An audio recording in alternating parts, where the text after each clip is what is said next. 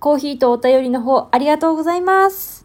今日の今朝方ね、おうどんさんにコーヒー微糖をいただきました。ありがとうございます。あ、絶対聞いたことあると思って、振り返ったら4月5日にもらっていました。ありがとうございます。なんかそうでなくても結構名前を聞いたイメージだった。ありがとうございます。ありがとうございます。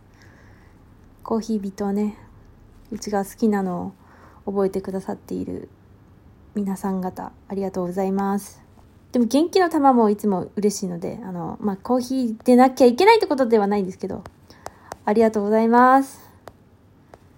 嬉しいな。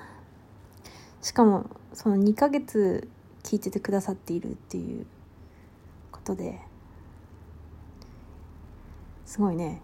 だって2ヶ月もう聞いてくださっているっていうことで、ありがとうございます。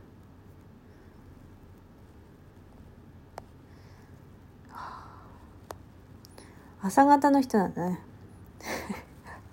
すいません。こういう、こういう発言はちょっとストーカーっぽくてよくないですね。すいません。いや、でも朝だなと思っちゃって。前、前回も朝だったから。意外にこうさ、たまにこう、そのもらったものの日時をこう見たりするんですけど、朝3時とか2時とかもあって、まあ10時、8時とかね。いろんな時間なんだなって思いましたね。自分聞く、あ、自分もなんかバラバラか。でもそう、いろんな時間にいろんな人が起きてるなーって思ったりして。あれ、10時とかもあったかなありがとうございます。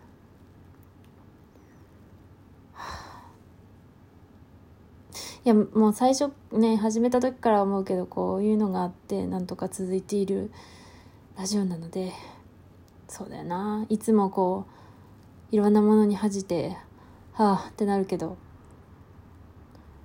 ありがたいです。まさか聞いてくださる方がいるなんてって、ずっと思っています。